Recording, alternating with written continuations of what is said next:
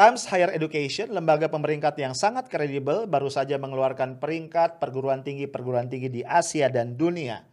Prestasi terbaik Indonesia dicapai oleh UI di peringkat 196, ini jauh di bawah peringkat perguruan tinggi-perguruan tinggi di Malaysia, apalagi Singapura dan beberapa negara Asia lainnya. Pertanyaannya, di mana tanggung jawab Nadiem Makarim sebagai Menteri Pendidikan dan Kebudayaan sekaligus riset dan teknologi? Jangan-jangan Mas Mantri lebih banyak melakukan manuver-manuver politik untuk mempertahankan posisinya. Kalau demikian pilihannya cuma dua, Nadi mengundurkan diri atau atasannya Presiden Jokowi memecat Menteri Pendidikan kita.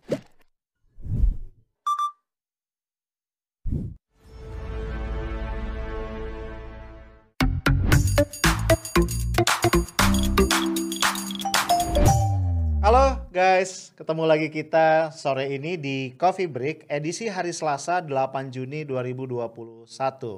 Nah, gua harap lu dalam kondisi semangat ya, karena ini baru awal-awal minggu banyak banget ya yang harus kita kerjakan, karya-karya yang harus kita capai. Apalagi bro, kita melihat kehidupan ini kan penuh dengan kompetisi, betul gak sih?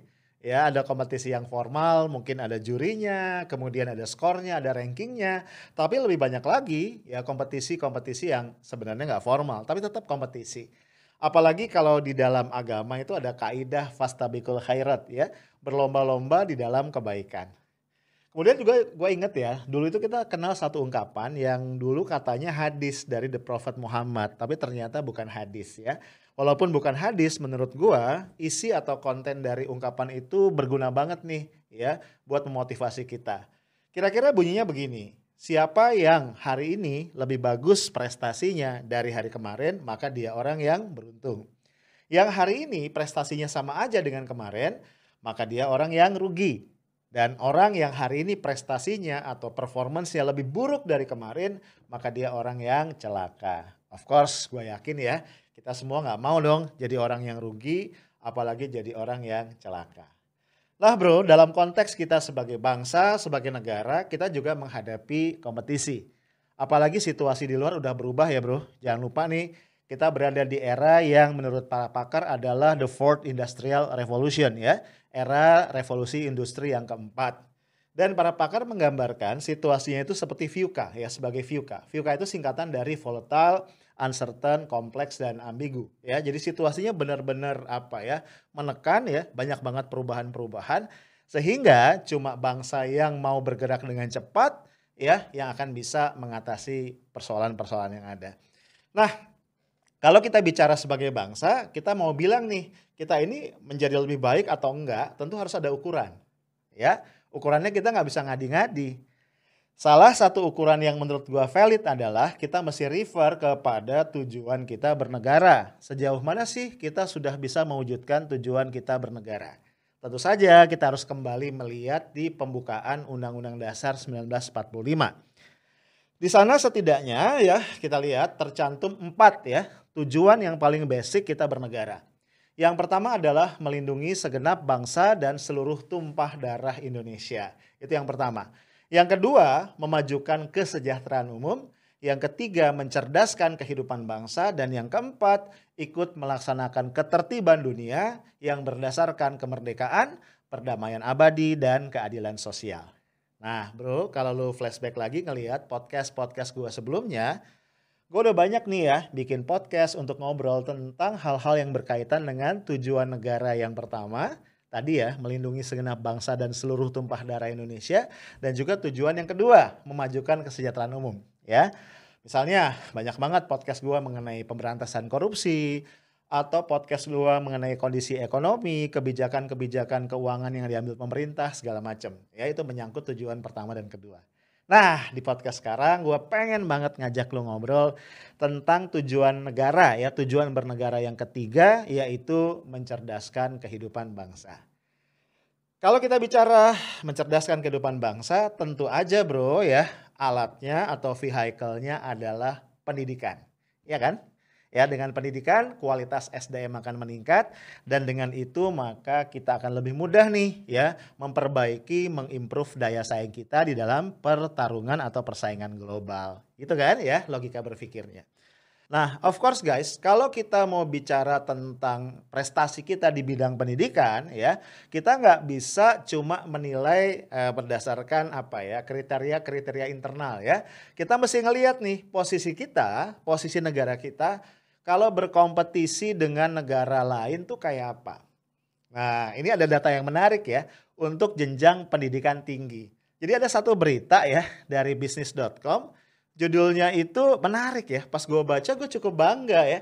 Karena berita itu mengatakan ini dia nih 10 perguruan tinggi kita yang masuk dalam peringkat perguruan tinggi terbaik di Asia. Gitu kan. Kira-kira judulnya gitu. Positif banget ya. Wih, gue bilang dahsyat nih ya. Mas Nadiem berhasil nih meningkatkan kualitas dari pendidikan tinggi kita. Gue baca gitu. Ternyata gue baru mikir iyalah ya peringkat itu kan bisa jadi dari satu sampai sekian ribu ya masuk lah pasti ya cuman peringkat berapanya kan kita mesti lihat lagi judulnya memang agak-agak menyesatkan ya ternyata setelah gue compare gue baca di berita-berita yang lain faktanya kebalikan ya karena beberapa tahun terakhir ya termasuk di tahun 2021 ini prestasi atau peringkat dari perguruan tinggi perguruan tinggi kita event yang terbaik ketika di compare dengan kompetitornya pesaing-pesaingnya di Asia itu melorot drastis ya. Bahkan mungkin bukan melorot ya tapi terjun bebas. Nah ini yang bikin kita geleng-geleng. Nah ini kita lihat ya misalnya data dari THE ini salah satu lembaga pemeringkat lembaga pendidikan tinggi yang paling kredibel. Ya Times Higher Education THE nah dalam pemeringkatan baru yang dikeluarkan, ternyata hanya satu perguruan tinggi Indonesia yang masuk di dalam daftar 200 loh. Bukan 10, bukan 100 ya. Dalam 200 perguruan tinggi terbaik di Asia, bukan dunia ya. Yaitu perguruan tingginya adalah Universitas Indonesia. Yeay, gue sebagai alumni UI bangga ya. Nggak bangga-bangga amat sih.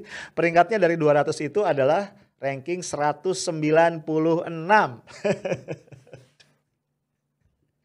Ya, ini bukan melorot ya bro, tapi terjun bebas ya. Karena ini gue lihat ya, misalnya kalau kita compare data sebelumnya, peringkat UI itu ya di tahun 2020 adalah 162. Jadi turun ke 196, ya kan? Terjun bebas. Nah, kita lihat yang lain-lain. ITB misalnya ada di mana? ITB ternyata peringkat 313. ini juga melorot ya, karena tahun sebelumnya kalau nggak salah 280-an. Ya, perguruan tinggi perguruan tinggi yang lain gue nggak nggak mau bacain ya. Gue nggak mau baca tepatnya karena gue takut sakit hati. Ya gue sedih banget ya. Aduh jauh banget turunnya. Ini baru Asia loh kita belum ngomong dunia. Akan lebih sedih lagi bro kalau kita kemudian compare dengan perguruan tinggi lain ya yang ada di Asia gitu di negara-negara lain kalau kita compare sama Singapura jelas ya kelas kita nggak nyampe jauh banget Misalnya Singapura punya uh, eh, NUS, ya National University of Singapore yang berada di peringkat kedua dunia ini cukup konsisten ya teman-teman dan peringkat pertama di Asia Tenggara dan Asia. Kemudian mereka juga punya NTU, ya Nanyang Technological University. Di Asia dia peringkat kedua, gua nggak tahu ya di uh, dunia peringkat keberapa, tapi kayaknya cukup tinggi juga gitu. Gak usah ngomong Singapura ya, kejauhan. Kita ngomong Malaysia, aduh ya berbagai universitas di Malaysia itu ternyata peringkatnya jauh lebih baik ketimbang UI sekalipun. Yang terbaik di Malaysia adalah University of Malaya, itu di peringkat 49. Kemudian ada lagi University Technology eh, Petronas, itu di peringkat 111. Lalu disusul dengan beberapa yang lain, misalnya University Kebangsaan Malaysia, University Science Malaysia, dan beberapa yang lain yang gua nggak hafal ya. Semua peringkatnya di atas UI. Dan peringkat-peringkat tadi ya itu mengalami peningkatan yang drastis ketimbang tahun-tahun sebelumnya. Ya, jadi mereka naik, kita turun sehingga jaraknya bertambah jauh. Bahkan ada satu berita, ya ini gue cari-cari anehnya nggak ketemu lagi ya. Kita masih kalah justru juga oleh beberapa universitas di Filipina. Nah, ini kan menyakitkan banget. Gue nggak tahu ya kalau di compare sama Brunei gimana atau sama Thailand seperti apa. Bisa jadi kita juga kalah. Nah, Bro ini yang gue pengen berikan sebagai catatan. Kalau gue flashback ya, jadi waktu gue kecil dulu, waktu gue SD, itu sama orang tua gue, gue udah dibiasain baca koran. Dan waktu itu kan belum ada media-media online, YouTube, apa segala macam ya. Media-media digital belum ada ya. Andalan kita ya baca koran. Orang tua gue, gue inget banget, itu langganan dua koran. Satu adalah koran lokal ya, di Jawa Barat, di Bandung, Pikiran Rakyat. Satu lagi adalah koran nasional, itu Kompas. Nah, gue sering baca waktu itu ya, tahun berapa tuh ya?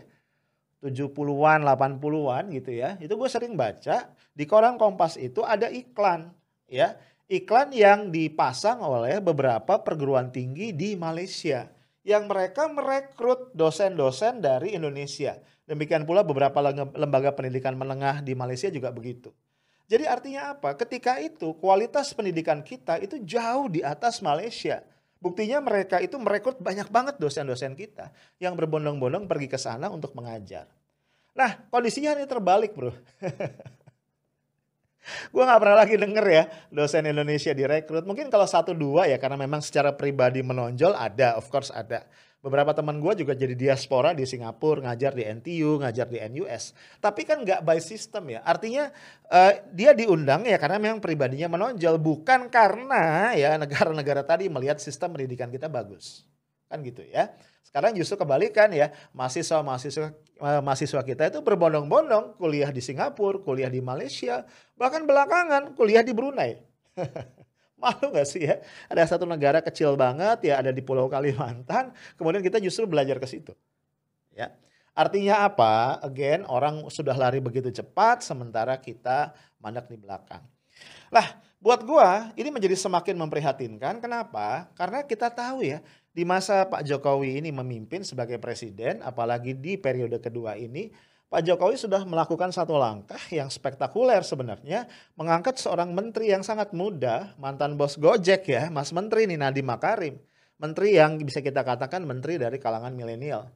Ya tentunya harapannya membawa angin segar. Ya awal-awal misalnya Mas Nadiem menawarkan apa yang namanya konsep Merdeka Belajar, kampus Merdeka. Gue coba cari-cari dan gue baca ya walaupun sampai hari ini gue nggak menangkap satu diferensiasi yang clear ya. Eh, istri gue dosen ya sampai sekarang di uh, Fakultas Ekonomi di UI. Gue coba lihat gitu ya. Gue coba tanya dia, ada yang berubah nggak sih dari konsep pembelajaran segala macam? Ada sedikit-sedikit yang berubah, tapi secara umum ya ya sama aja gitu.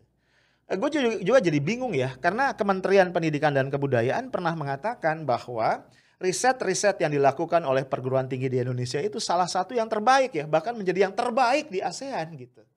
Tapi kok bisa ya peringkat kita itu turun terus ya kualitas perguruan tinggi. Kalau betul riset kita sudah jadi jauh lebih baik harusnya enggak. Karena sepemahaman gua ketika lembaga pemeringkat seperti THE menyusun peringkat perguruan tinggi, kualitas riset itu adalah salah satunya. Ya. Nah, di sinilah kemudian gue bertanya-tanya what's going on. Ini ada pendapat yang sangat menarik ya dari ekonom senior yaitu Riza Ramli yang menengarai bahwa penyebabnya adalah karena perguruan tinggi itu sudah dibuat menjadi lembaga yang sangat birokratis dan kemudian tunduk pada kekuasaan. Nah, saya gue pikir-pikir pendapat Riza Ramli menurut gue banyak benarnya. Ya, belakangan misalnya kita lihat, terutama PTN ya, rektor ya pimpinan tertinggi dari PTN itu ditunjuk oleh satu lembaga terutama apa ya PTN yang bentuknya adalah Badan Hukum Nasional ya Badan Hukum Negara ya. Itu ditunjuk oleh satu lembaga yang namanya Majelis Wali Amanat ya. Betul di situ ada beberapa komponen ya.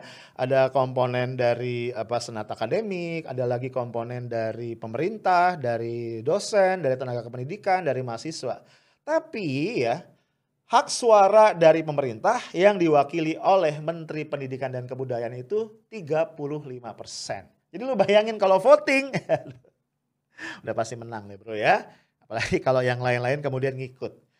Nah, kita jangan lupa yang namanya Menteri Pendidikan dan Kebudayaan itu adalah anak buahnya presiden, ya kan? Dia adalah wakil pemerintah. Jadi pasti di situ suara dari kekuasaan, suara dari presiden akan masuk dan pasti menang. Nah, kalau kita belajar ya, teman-teman ya, guys, di teori ekonomi itu ada jargon atau ada gium people follow incentives. Gampangnya gini lah, gue nih dosen nih, gue berminat jadi rektor. Maka gue akan lihat kan, apa sih yang harus gue lakukan untuk bisa jadi rektor. Dengan sistem yang tadi, di mana rektor ditunjuk oleh pemerintah, kekuasaan pemerintah sangat besar di sana, maka gue bisa ngelihat untuk jadi rektor, maka gue harus sejalan dengan pemerintah. Kan gitu kan? Akhirnya yang terjadi apa? Para profesor, guru besar itu menjadi tidak kritis sama pemerintah. Karena begitu mereka kritis, mereka akan terdepak. Peluang untuk berkarir dengan baik di pendidikan tinggi jadi hilang. Makanya kita nggak nggak usah heran kalau kemudian beberapa tahun terakhir kita melihat perguruan tinggi menjadi tidak lagi kritis terhadap sepak terjang dari kekuasaan. Ya, begitu banyak ya apa hal yang perlu dikritisi ya kebijakan ekonomi, kebijakan politik, demokratisasi yang mandek bahkan cenderung turun ya. Kemudian pembungkaman suara masyarakat ya, ada undang-undang ciptaker yang begitu, macam-macam ya. Tapi itu kampus diam gitu loh. Kenapa ya tadi? Komandan tertingginya, bos tertingginya sudah menjadi gua nggak menyebut antek ya, perpanjangan tangan dari kekuasaan. Oh, dipilih oleh kekuasaan. Ya gua nggak bisa nyalahin juga sistemnya dibuat seperti itu. Nah, pada sisi yang lain ya, kita lihat bagaimana kemudian kampus itu disibukkan ya, dibentur-benturkan, dipecah belah dengan berbagai isu yang sebenarnya sekedar merupakan stigmatisasi politik, radikal, ekstrim dan segala macam. Sehingga di dalam internal kampus itu tadi terjadi gesekan-gesekan antara mereka, guru besar, pengajar yang pro pemerintah dengan mereka yang mencoba tetap untuk kritis. Dan sebagaimana juga di luar kampus, begitu ada orang-orang yang kritis kemudian akan diberikan stigma radikal.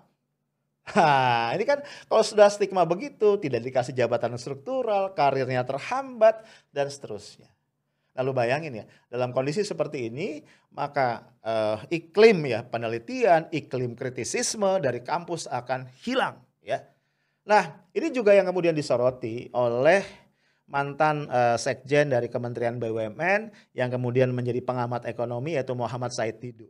Mengomentari uh, melorotnya tadi ya peringkat-peringkat perguruan tinggi kita, maka kemudian dia mengucapkan selamat ya kepada para rektor, dosen, mahasiswa yang sudah menjadi pendukung-pendukung kekuasaan. Guys, uh, yuk kita lihat ya, kampus-kampus besar di luar negeri itu menjadi maju. Salah satu motor penggerak atau kekuatan utamanya adalah pada riset Yuk kita lihat seperti apa uh, tata kelola, governance dari riset di Indonesia. Kita tahu ya, baik undang-undang akhirnya dibentuklah Badan Riset dan Inovasi Nasional. Tapi sayangnya ya, kita kalau mau jujur harus mengatakan kepentingan politik itu kental banget ya, Bro.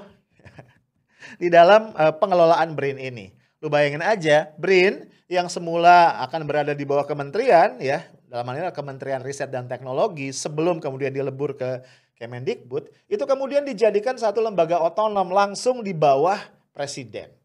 Yang menarik adalah BRIN ini punya dewan pengarah. Dan di dalam undang-undang yang dicantumkan ex officio, ketua dewan pengarah BRIN adalah juga ketua dewan pengarah BPIP, Badan Pembinaan Ideologi Pancasila. Lu bisa bayangin ya bro, bagaimana riset ya riset dan inovasi ditempatkan di bawah lembaga indoktrinasi ideologi. Itu mau dibawa ke mana tuh riset gitu. Jadi akhirnya gue mikir-mikir, no wonder kalau dengan situasi dan iklim seperti ini, kita nggak bisa berharap banyak ya dari riset kita. Nah kembali tadi ya, karena perguruan tinggi ya eh, ditempatkan di bawah atau tersubordinasi di bawah kekuasaan, yang terjadi apa? Yang terjadi adalah perguruan tinggi kemudian main mata nih dengan kekuasaan Makanya akhirnya kita lihat beberapa hal yang nggak apa ya, nggak pantas terjadi. Misalnya ya, beberapa waktu yang lalu kan rame kasus ya, betapa e, calon rektor dari USU Universitas Sumatera Utara yang jelas-jelas ya ditengarai melakukan self plagiarism itu tetap dikukuhkan diangkat sebagai rektor oleh kementerian. Ya, lu bayangin dosen eh, apa namanya rektor ya itu bisa diangkat dari pejabat yang punya persoalan etika yang parah. Lu tahu ya self plagiarism ya. Self plagiarism ini ini. Gue punya karya nih, karya A. Terus gue bikin karya ilmiah B. Kemudian gue ciplak lagi nih si A ini gue kasih bungkus yang baru. Dampaknya apa? Riset kita akan muter tuh di situ, nggak maju-maju kan? Cuman ganti judul, ganti cover, cuman ganti pernak-pernik di permukaan, isinya sama. Self plagiarism ini menurut gue lebih jahat dari plagiarisme biasa. Dan ini mencerminkan kemalasan berpikir dari kaum intelektual yang ada di kampus. Dan yang model begitu bisa jadi dosen, lu bayangin. Dan ternyata bro, hal-hal yang berkaitan dengan tadi pelanggaran etika ilmiah ini bukan cuma terjadi di USU, di banyak tempat. ya. Bagaimana misalnya, eh, gue gak sebut lah ya, beberapa perguruan tinggi juga mengalami hal yang sama. Ya, ada rektor sebuah perguruan tinggi, gue gue takut salah sebut, makanya gue nggak sebutin namanya ya. Di ya di Jawa Tengah kalau nggak salah PTN ya ternyata dia ya di Tengare waktu mengambil gelar doktor di UGM juga terlibat pada kasus plagiarisme dan dia bisa jadi rektor gitu sampai hari ini nggak jelas prosesnya Di sisi yang lain ya, perselingkuhan antara perguruan tinggi dengan tokoh-tokoh politik dan bisnis muncul dalam bentuk apa? Dalam bentuk maraknya pemberian gelar doktor honoris causa. Ini udah kayak kacang goreng ya. Aduh, gue nggak tahu deh ya, kenapa kok orang demen banget dapat gelar doktor atau nyari gelar doktor honoris causa. Terus dipajang di depan namanya doktor dalam kurung HC. Aduh, luar biasa ya. Yusuf Kala dapat, kemudian Megawati itu dapat lebih dari satu ya. Gua nggak tahu ini katanya beritanya pasti yang kelima, mungkin lebih dari lima sekarang ya dapat gelar dokter honoris causa. Kemudian Nurdin Halid ya, lo tahu Nurdin Halid ini Nurdin Halid ini adalah mantan ketua PSSI, pernah uh, terlibat dalam beberapa kasus korupsi, dapat juga gelar doktor ya dalam pengembangan olahraga. Ya, gue jadi bingung ya, emang apa sih jasa Nurdin Halid? Emang di bawah dia PSSI, PSSI jadi juara apa gitu? Lah bro, dengan kondisi seperti ini kita lihat ya tadi gue menyebutnya perselingkuhan antara perguruan tinggi, antara universitas dengan politik dan juga dengan bisnis. Apa yang kita bisa harapkan kemajuan dari pendidikan tinggi kita? Nah bro kalau ini tidak bisa diselesaikan kita harus minta pertanggungjawaban. Dan yang paling bertanggung jawab menurut gua tidak lain dan tidak bukan adalah menteri. Ya dong, ya kan? Dan di atasnya presiden. Maka perkenankan gue pengen menggugat Mas Menteri Nadiem Makarim apa yang Anda sudah lakukan untuk memperbaiki pendidikan tinggi Indonesia, kenapa di tangan Anda justru kualitasnya turun? Ya, gua pengen bilang sama Mas Menteri, jangan-jangan Mas Menteri sibuk ya mengamankan posisi politiknya dengan melakukan berbagai manuver politik bukan secara substansial mengurusi persoalan-persoalan yang ada. Kalau begitu ceritanya, gue pengen bilang sama Mas Menteri, kalau Anda masih punya rasa malu, harusnya Anda mengundurkan diri. Dan kalau Mas Menteri Nadiem Makarim tidak mau mengundurkan diri, harusnya atasannya, bosnya, Presiden Joko Widodo memecat Menteri Pendidikan dan Kebudayaan yang juga sekarang mengurusi riset dan teknologi karena pendidikan tinggi kita hancur lebur. Itu aja dari gua, stay tough, smart, and professional. Assalamualaikum warahmatullahi wabarakatuh.